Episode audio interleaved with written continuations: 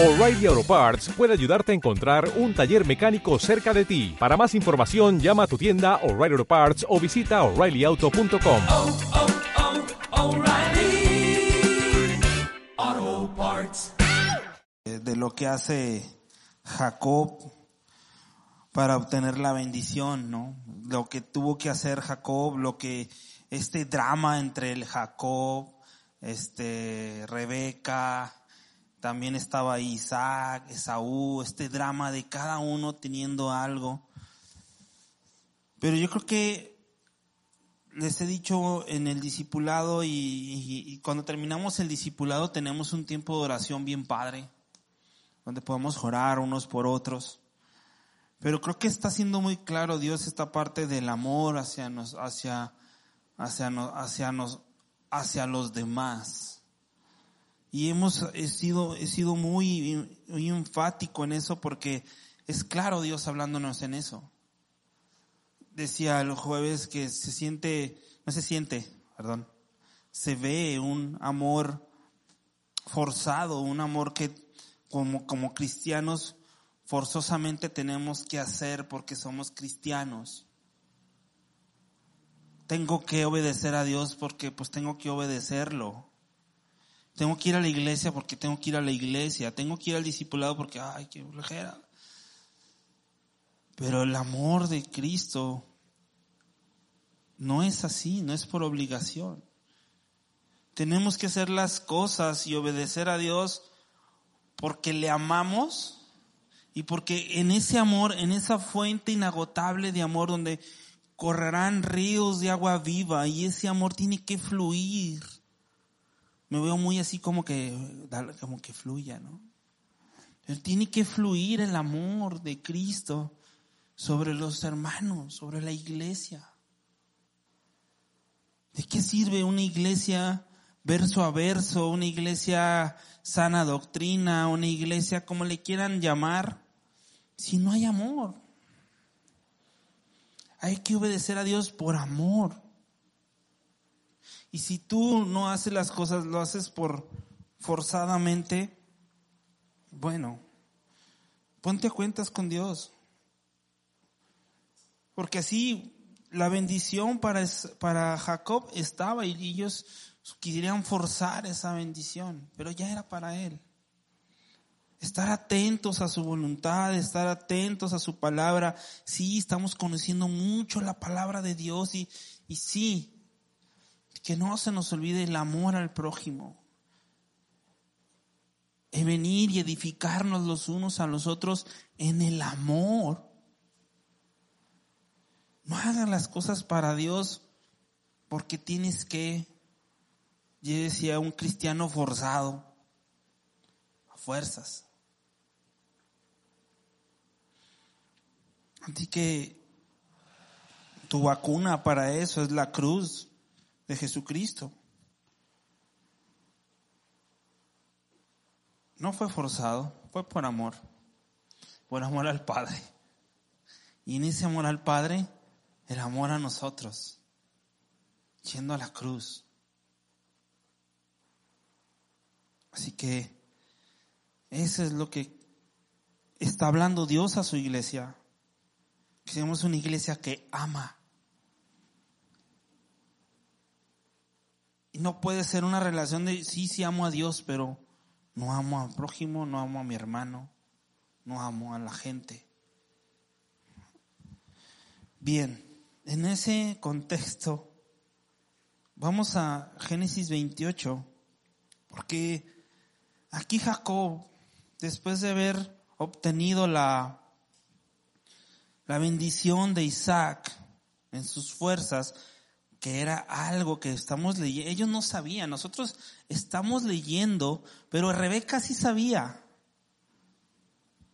Pero nosotros estamos leyendo y dice, ay, pues si era de Jacob, sí, pero ellos en el momento tú no sabías, ellos no sabían, o no se acordaban, o no sabían cómo tenían que venir esa bendición. Y muchas cosas así tú y yo las hacemos en la carne, por obtener una bendición. A todo esto, Jacob tuvo que salir corriendo de la casa de su hermano Esaú, porque Esaú, recuerdas que dijo que lo iba a matar. al paso que muriera su papá, Isaac. ¿Por qué? Porque Esaú dijo, es que me robó la bendición, pero él ya la había vendido. No nos acordamos de lo que hacemos, ¿va? Pero antes de partir, Jacob pasa algo increíble. Porque recuerdas cuando se entera Isaac que lo habían engañado, que no era Esaú el que estaba ahí, sino era Jacob, que hasta se agarraron un cabrito, no sé, hicieron la carne asada como le gusta, pero él se pone vestiduras del hermano y lo toca y le pregunta tres veces, ¿de veras eres Esaú? Y dice, no, si es Esaú, y Jacob dice, así sí soy. Aún así, ¿cómo reacciona Isaac? Porque Rebeca dice, le, le influye en Isaac diciéndole, tenemos que mandar a Jacob a la tierra donde está mi hermano, porque si no lo va a matar. Entonces Génesis 28, versículos 1 y 2 dice, 1 y 2 dice, entonces Isaac llamó a Jacob y lo bendijo y le mandó diciendo, no tomes mujer de las hijas de Canaán, levántate, ve a Padam Aram, a casa de Betuel, padre de tu madre, y toma allí mujer de las hijas de Labán, hermano de tu madre. En este momento Isaac se volvió a, volver a confirmar la bendición que le dio a, a Jacob. Pero Isaac dice aquí la Biblia que lo llamó a Jacob. Ya no estaba enojado Jacob. ¿Lo ves enojado? ¿Frustrado? Creo que Jacob por fin pudo entender la voluntad de Dios. Y es eso, cuando nosotros queremos algo en nuestras vidas y no nos sale como nosotros, nos hubiéramos, hubiésemos querido, reaccionamos de una manera, eh, ¿cómo reaccionamos? Enojados, frustrados. No, es que Dios no me bendijo, ¿no? Y sin embargo Isaac llama a Jacob. Y no solo eso, que lo llama, sino también le va a transferir la, la bendición. Reaccionó Isaac de otra manera. Y así yo veo esto, que cuando Dios no nos da algo, ¿cómo reaccionamos? A veces inclusive ya ni queremos venir a la iglesia porque Dios no me dio lo que quería.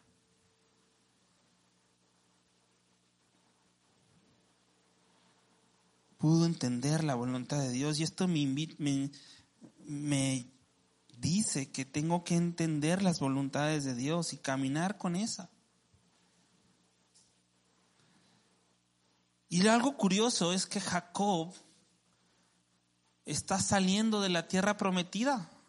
¿Recuerdas que Abraham le dijo, sal de tu parentela y ve a la tierra que yo te mostraré? ¿Recuerdas? Ah, y luego, eso fue Abraham. Y luego Isaac le dice, no te salgas de esta tierra. No vayas a otro lugar, quédate aquí en esta tierra. Y Isaac se queda ahí. Pero ahora a Jacob le está diciendo, vete. Y yo puse aquí que muchas veces Dios te saca de donde estás para llevar a cabo la obra que está haciendo en ti.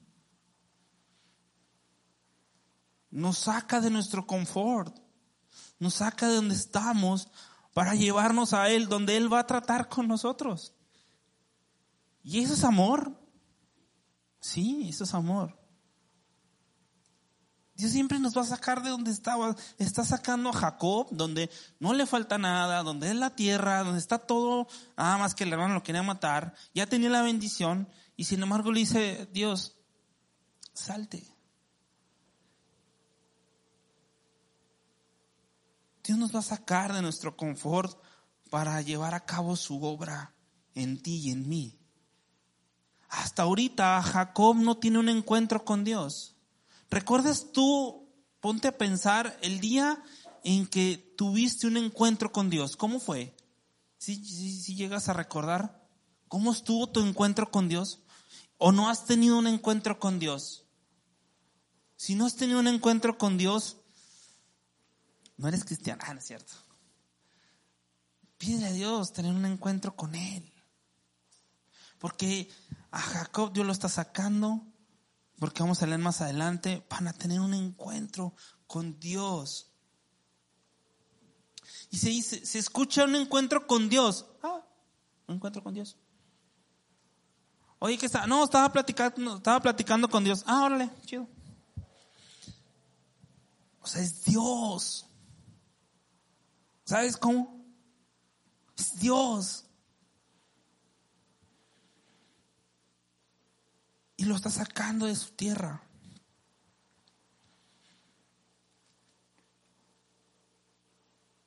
Aparte, Jacob va a ir a, vamos a ver en los siguientes versículos, va a buscar una mujer, una esposa para él. Génesis 28, 3, del 3 al 5, dice, y el Dios omnipotente te bendiga y te haga fructificar y te multiplique hasta llegar a ser multitud de pueblos y te dé la bendición de Abraham y a tu descendencia contigo para que heredes la tierra que moras, que Dios dio a Abraham.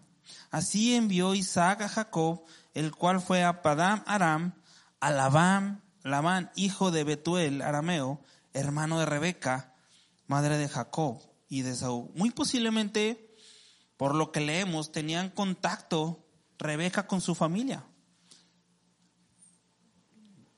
En ese tiempo no había WhatsApp, no había grupos de familia, nada.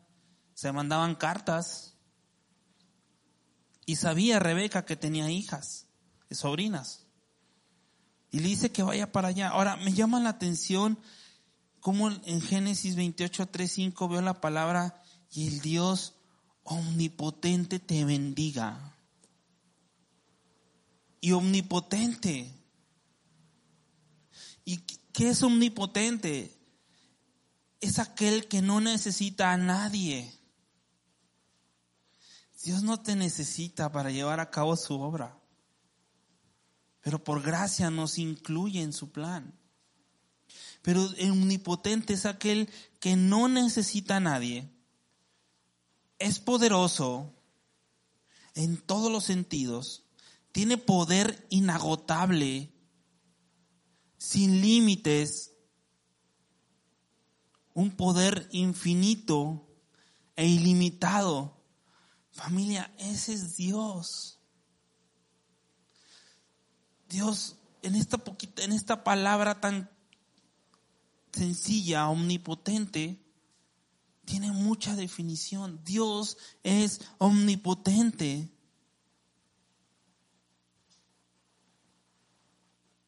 Y a veces no consideramos a Dios como omnipotente. Como que no, ay, es que no quiero molestar a Dios, es que ya le he pedido mucho, ay, es que esto, es Dios omnipotente y la Biblia me enseña que es omnisciente, que está en todos lados.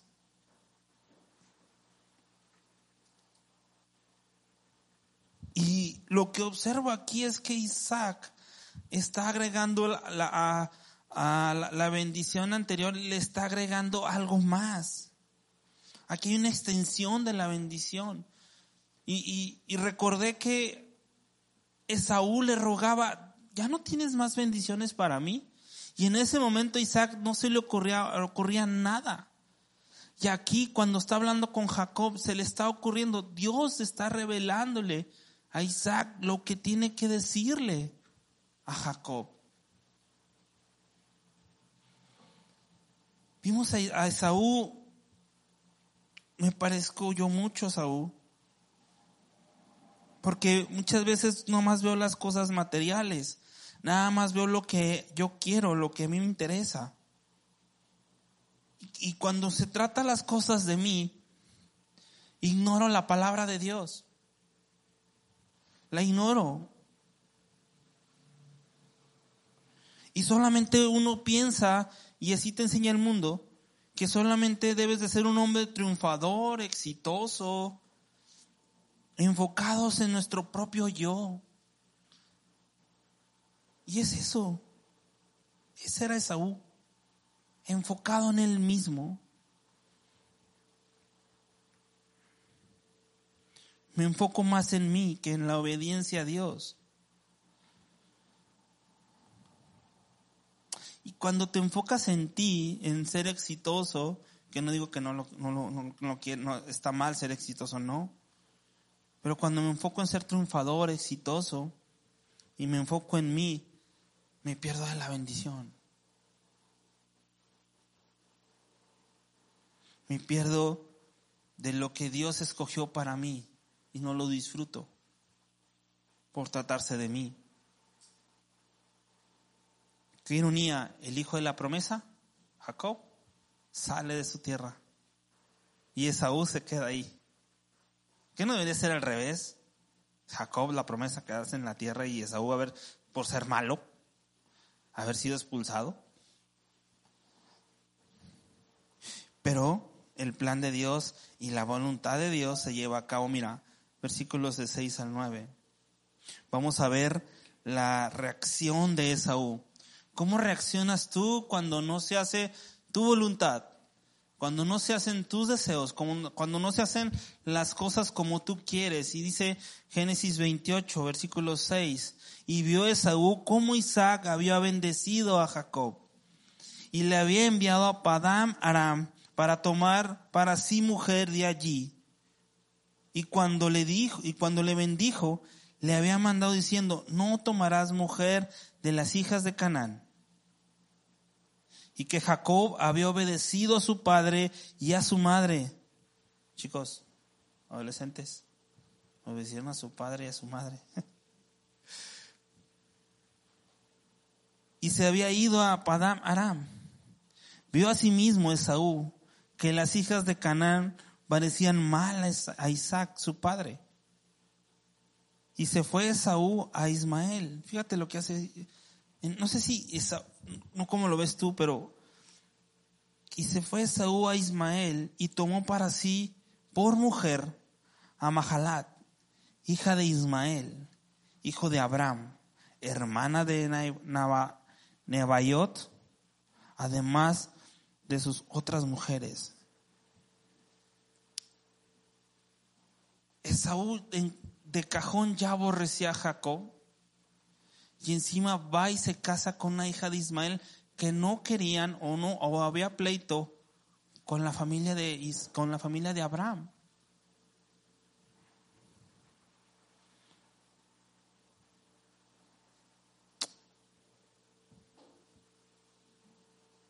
¿Por qué hacemos las cosas a veces en, con coraje, con resentimiento?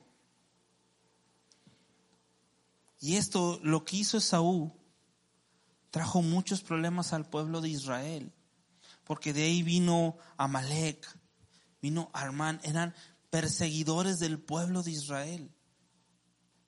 Si de por sí ya odiaba Esaú a, Jacob y, y ahora aquí, ahora sí, a su descendencia, imagínate agarrar fuerzas con las hijas de Ismael. Este es el pueblo musulmán.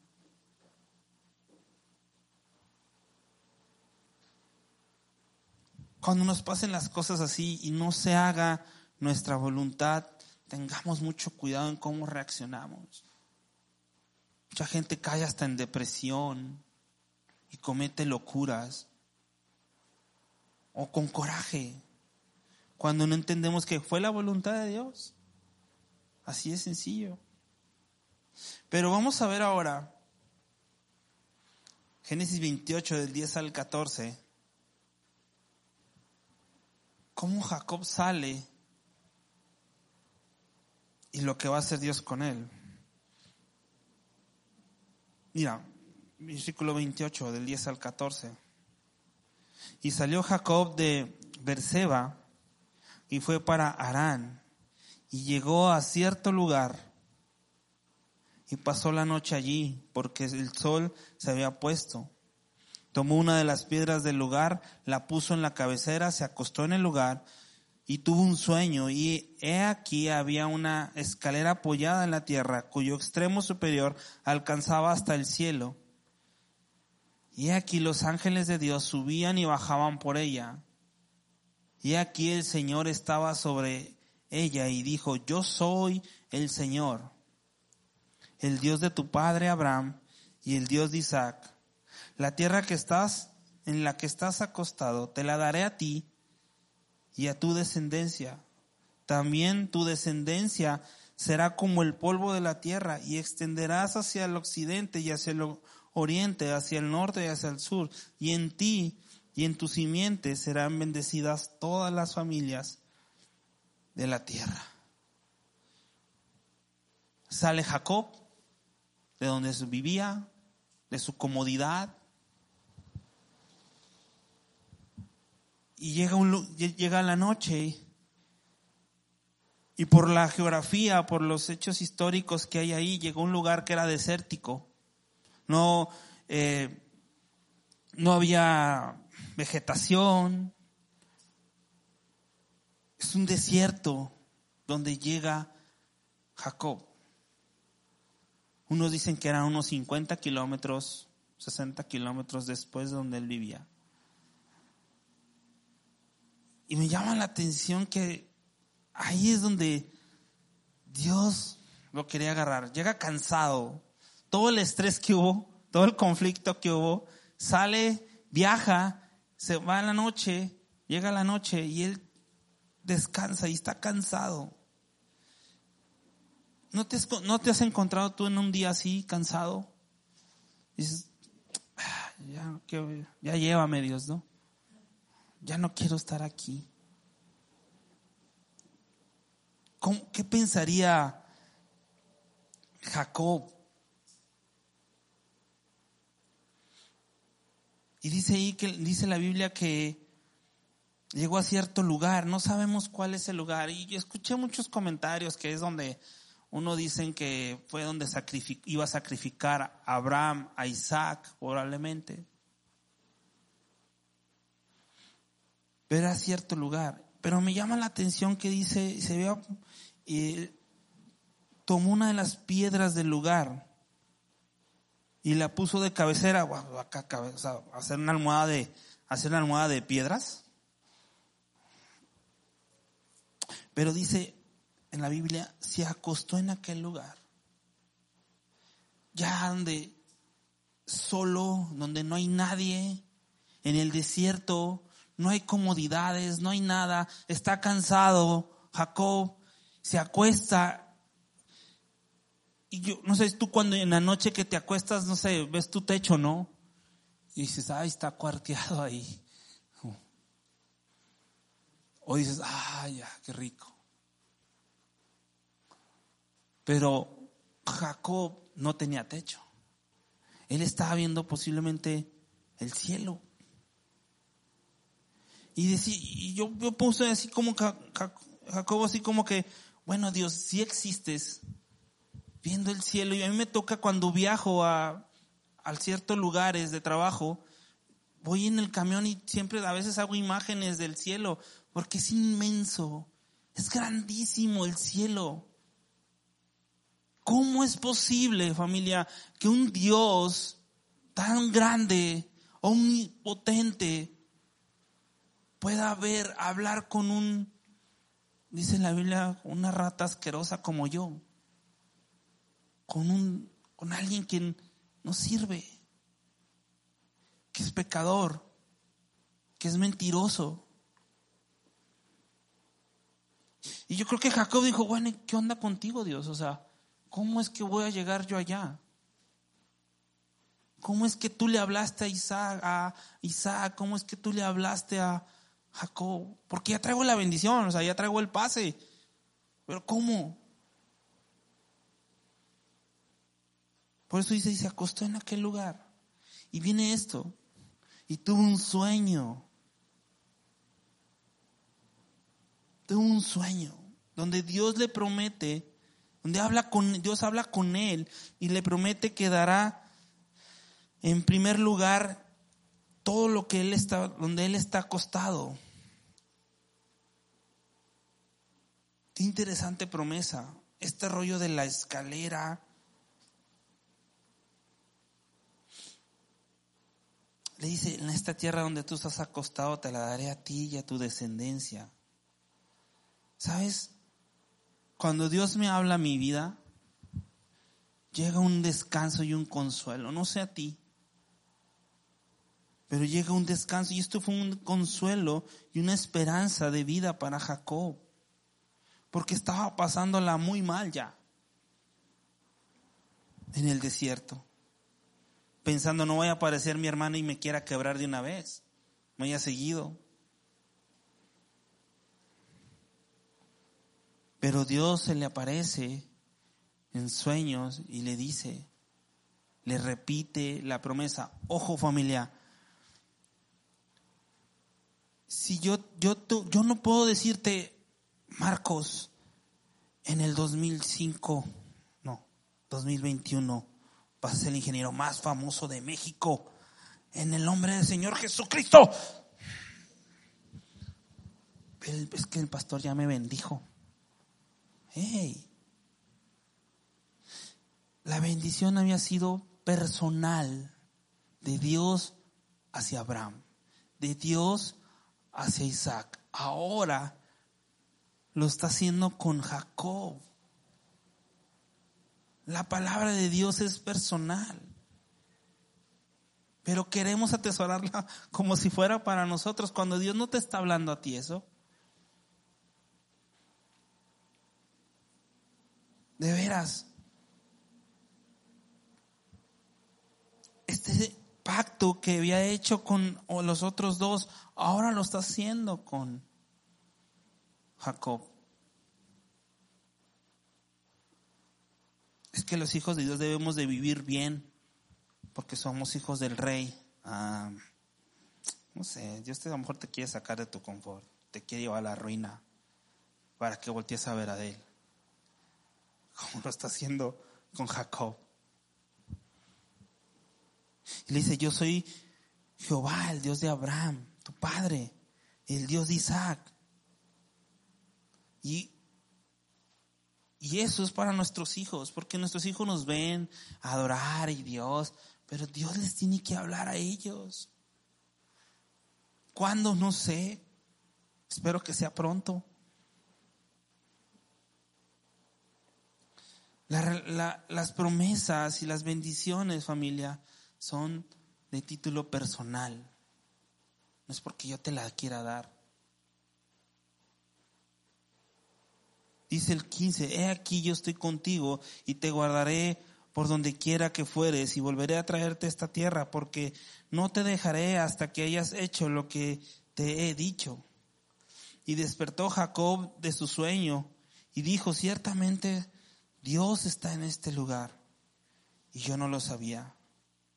Creo que aquí, hasta cierto punto, Jacob, no sé si puede errar ahí, porque Dios le da a Jacob el mismo tipo de promesa que se encuentra en Filipenses 1.6, que dice, estando persuadido de esto, ojo, el que, come, que el que comenzó la, el que comenzó en vosotros la buena obra, ¿qué dice? Dios no deja nada a medias. Dios no hace nada a medias. Jacob está sintiendo la presencia de Dios. Ojo, a veces creemos que en la iglesia es un lugar donde, ay, ahí está Dios. Y en tu casa no está, pues. Dios está en todos lados. Pero Jacob estaba pensando esto. Aquí es donde está Dios nada más estaba equivocado, porque el Salmo 139 te dice, cuando dice el salmista de David, ¿a dónde me iré de tu espíritu?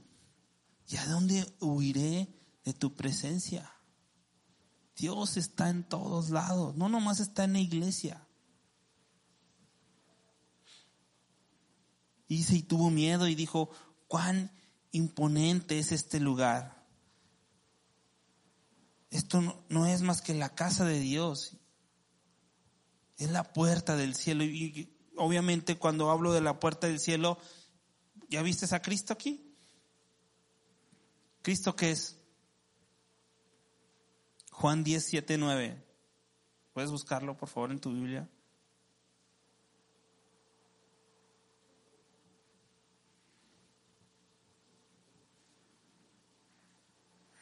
Juan 7, 9. Juan 10, 7, 9 dice, cuando dice aquí Jacob, y esta es la puerta del cielo. En ese, en esa que se acuesta Jacob y ve el cielo, ¿cómo, cómo pudo, cómo pudo Dios hablarles? Yo no sé. Y después del sueño dice, cuando esta escalera es Cristo, porque no podemos ir a Dios si no hay un mediador entre el hombre y Dios, y ese es Cristo.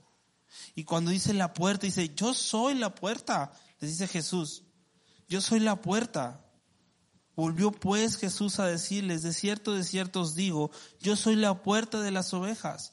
Todos los que antes de mí vinieron, ladrones son y salteadores. Pero no los oyeron las ovejas. Versículo 9. Yo soy la puerta. ¿Qué dice? El que no, el que por mí. ¿Y qué más? Wow. ¿Cómo puedes llegar a, a Dios? Pregúntale a quien quieras o el que nos esté, a cualquier amigo o lo que tú quieras. Oye, cuando tú te mueras vas a ir al cielo.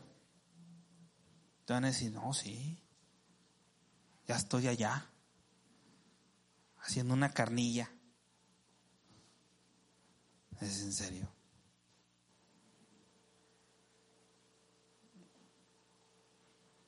No hay otra forma de ir al cielo con Dios si no es por Jesucristo, porque Él es la puerta, Él es la escalera para llegar a Él.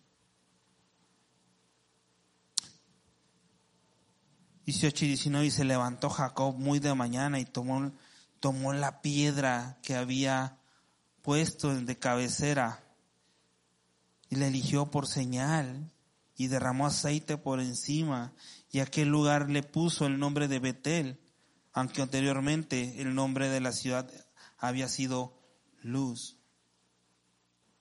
Vuelvo a preguntar, ¿puedes ver a Cristo aquí también? ¿Quién es Cristo? La luz. Pero aquí que agarra, que agarra este Jacob. Agarra la piedra. ¿No te suena la piedra? No es Pedro. ¿Qué es? Aquí hay una alusión al Mesías, la, piedra fundamental para la casa de Dios. Y lo ungió con aceite y, y, el Mesías significa ungido. Y el aceite de oliva representa el Espíritu. Mira, en Mateos 16, versículos 15 y 18, y les dijo, ¿y vosotros quién decís que soy yo? Respondiendo Simón Pedro, dijo, tú eres Cristo, el Hijo de Dios viviente. Entonces respondió Jesús, bienaventurado eres, Simón, hijo de Jonás, porque no te lo reveló carne ni sangre, sino mi Padre que está en los cielos. Yo también te digo que tú eres Pedro, y sobre esta roca edificaré mi iglesia, y las puertas del Hades no prevalecerán contra ella. Pero me gustó también 1 Pedro 2, 4 y 5. Dice, acercándose a él, dice, piedra viva, desechada ciertamente por los hombres, mas para Dios escogida y preciosa. Vosotros también, como piedras, ser edificados como casa espiritual y sacerdocio santo, para ofrecer sacrificios espirituales aceptables a Dios por medio de Jesucristo. La piedra que agarró Jacob era representando a Jesucristo.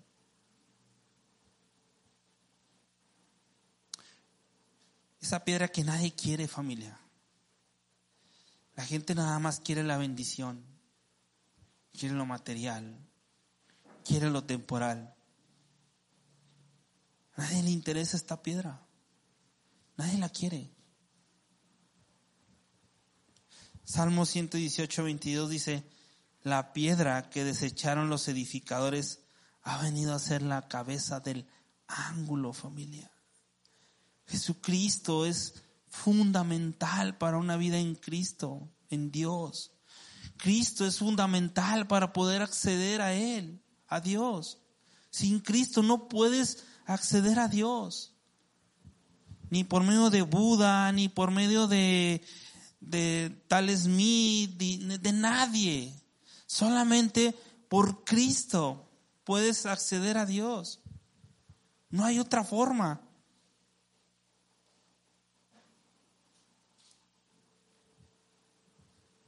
Lo único que se le ocurrió en ese pensamiento a Jacob posiblemente es, ¿y si hubiera una escalerota? Como el cerro de las, para ir al cerro de las nuevas que hay una escalera, ¿no? ¿Y si hubiera una escalerota para ir con Dios? Mm, pues serían tus fuerzas, pero la Biblia me está enseñando que solamente a través de Jesucristo. Nadie quiere esta roca, familia.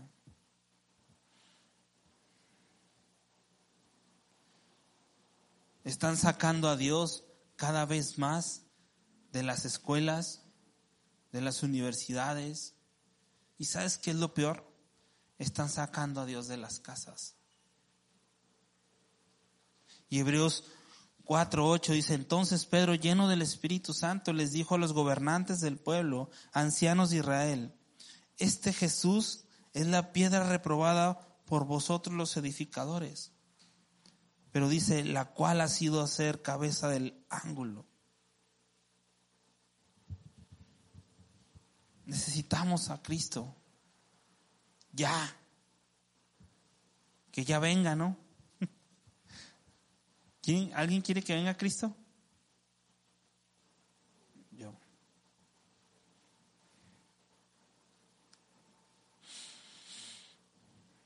Génesis 28, versículos 20 y 22. Entonces hizo Jacob un voto diciendo, si Dios está conmigo y me guarda en este camino que, en que voy y me da aliento para comer y ropa para vestir, y vuelvo sano y salvo a casa de mi Padre, entonces el Señor será mi Dios.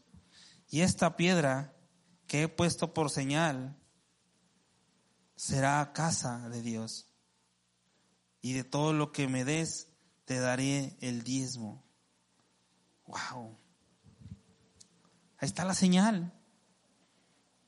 ¿Quieres una señal para ir al cielo? Está Cristo. No hay otra forma.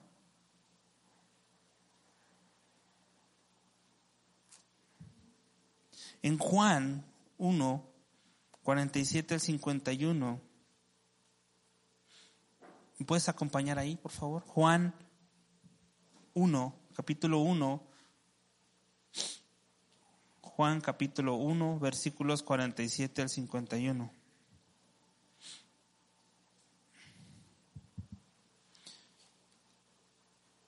Ve lo que es Cristo. Y amar a Dios a través de Jesucristo, no por la bendición familiar. Mira, dice aquí Juan capítulo 1, versículos 47 y 51, dice, Jesús vio venir a Natanael, y eso me tocó compartirlo con los jóvenes, y dijo de él, he aquí un verdadero israelita, en quien no hay engaño. Natanael le dijo, ¿cómo es que me conoces? Jesús respondió y le dijo, antes que Felipe te llamara, cuando estabas abajo de la higuera, te vi. Natanael respondió, Rabí, ¿tú eres el Hijo de Dios? ¿Tú eres el Rey de Israel? ¿Cómo responde Jesús? Respondió Jesús y dijo, porque te dije que te vi debajo de la higuera, ¿crees?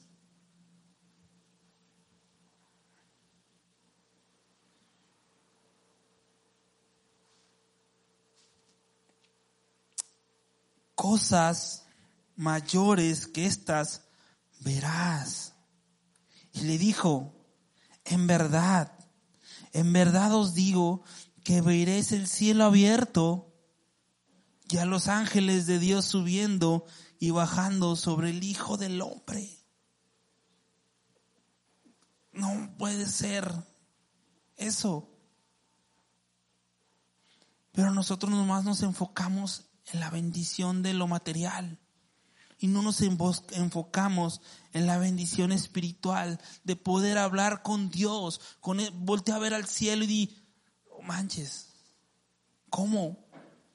¿Cómo ese Dios creador de todo esto me puede hablar a mí?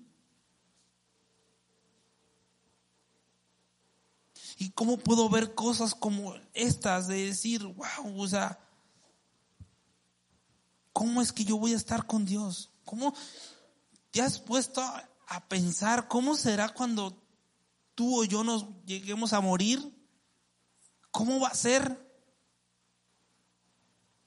No nos gusta pensar, nos gusta pensar en el futuro a 10 años, brother, piensa una eternidad. ¿Cómo va a ser? ¿Cómo vas a estar? ¿Quieres ver a Dios? ¿Quieres ver a Cristo? Este que predicamos. ¿O amas más este mundo y las cosas que en él hay? Y la parte que me llama la atención de Jacob, que hace un voto y, dice, ah, como que, no sé si Jacob está negociando con Dios. Porque dice, bueno, si tú haces todo esto por mí, entonces tú serás mi Dios. ¿No, no, ¿no has negociado con Dios? ¿Algún día has negociado con Dios? Dios, si me das esto, te prometo, mira, y da los diezmos. Te prometo que si se arma este negocio, Dios, te, no, Dios, el día, o sea, ahí está la lana. Te prometo que si me das, que si mi hijo o hija viene bien o se alivia, ahí estoy en la iglesia todos los días. O me voy a portar bien, o voy a dejar de tomar, o voy a dejar de fumar, neta, ¿tú quieres negociar con Dios? ¿Cuándo has ido a negociar con tu jefe? Págame, yo quiero que me pague esto y voy a trabajar. Deje decir, no, ¿sabes qué? Como hay cinco más, quítate. Mejores que tú. No sé si Jacob está negociando. Comentaristas dicen que no, que Jacob había entendido la promesa.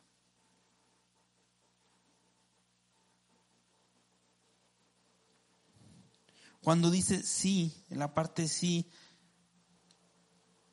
es cuando, cuando Jesús está con Satanás en las tentaciones y le dice Satanás, si, si tú eres hijo de Dios, no está diciendo que, no está pensando Satanás de que a lo mejor eres hijo, no, está afirmando, si tú eres hijo de Dios, a ver, haz esto. Y lo mismo está diciendo aquí Jacob.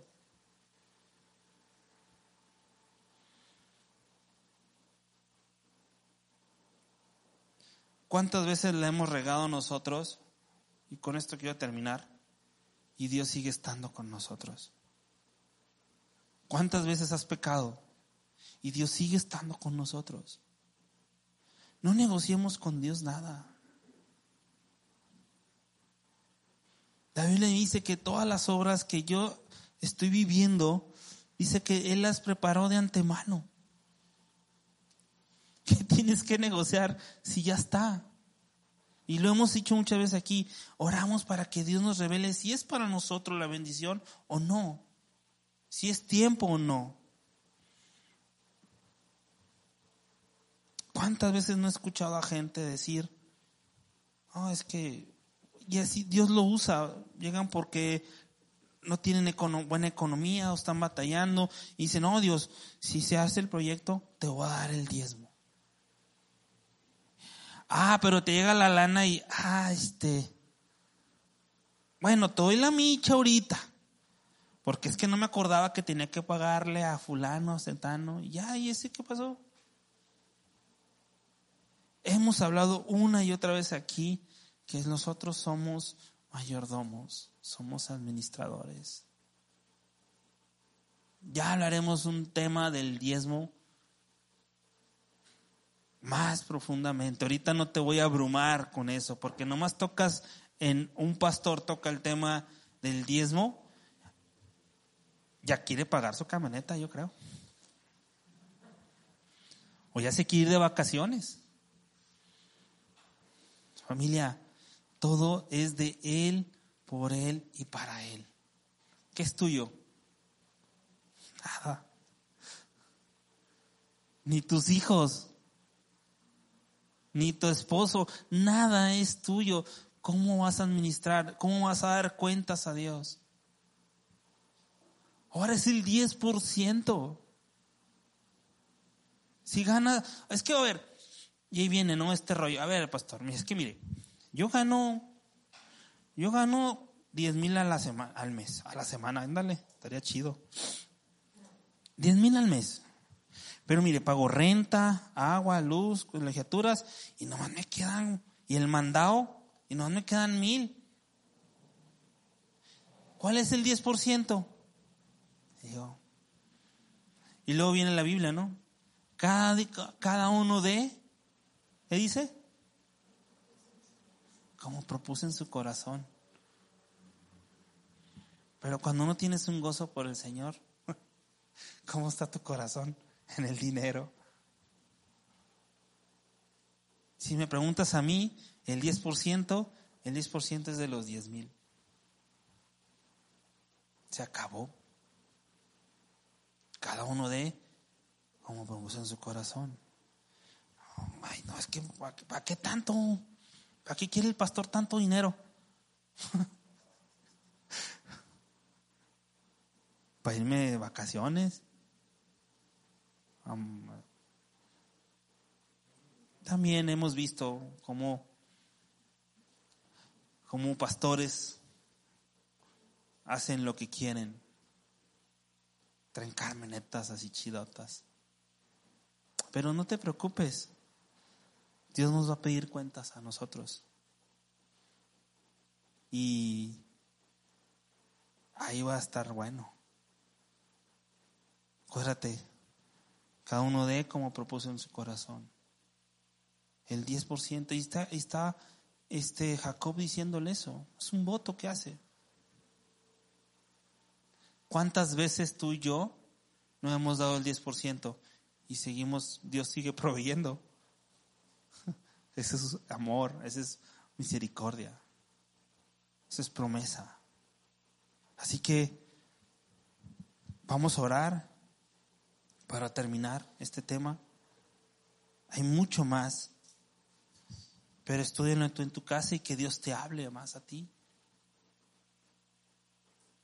Que Dios nos guíe en esta iglesia. Y orar por los diezmos también, que, que Dios nos dé sabiduría para invertirlos en las necesidades que hay en la iglesia. Necesidades que hay allá afuera con la gente.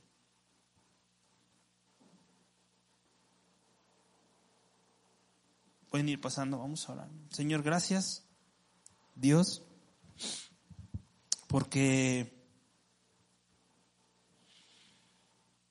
nos has enseñado el día de hoy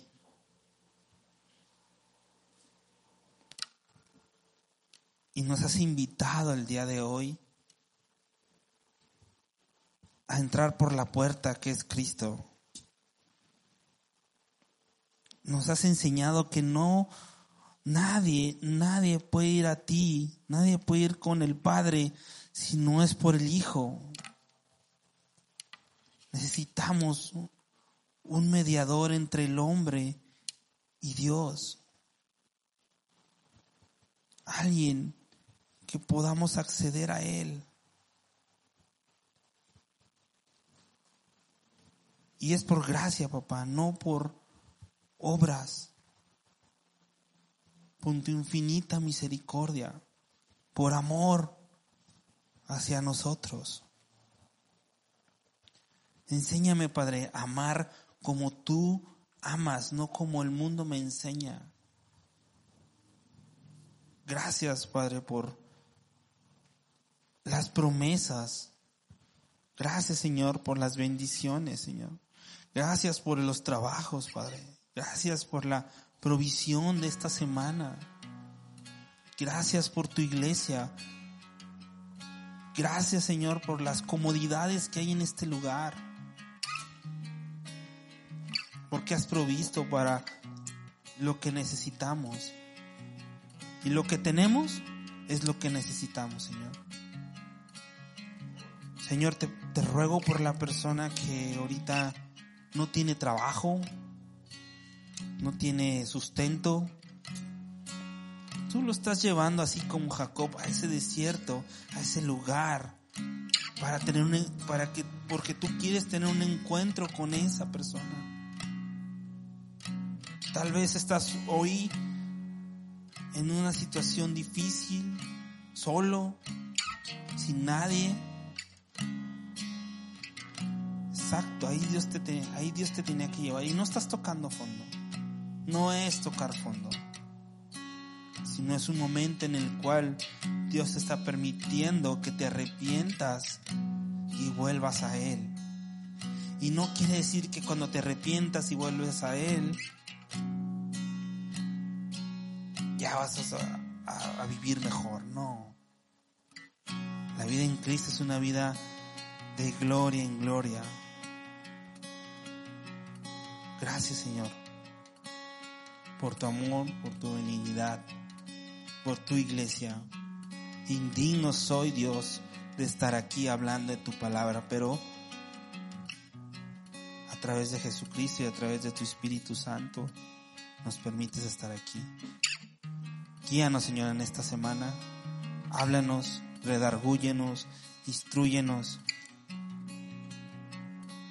Señor, haz crecer en mí fe, amor. Te lo ruego, Padre, en el nombre de Hijo Jesús. Amén.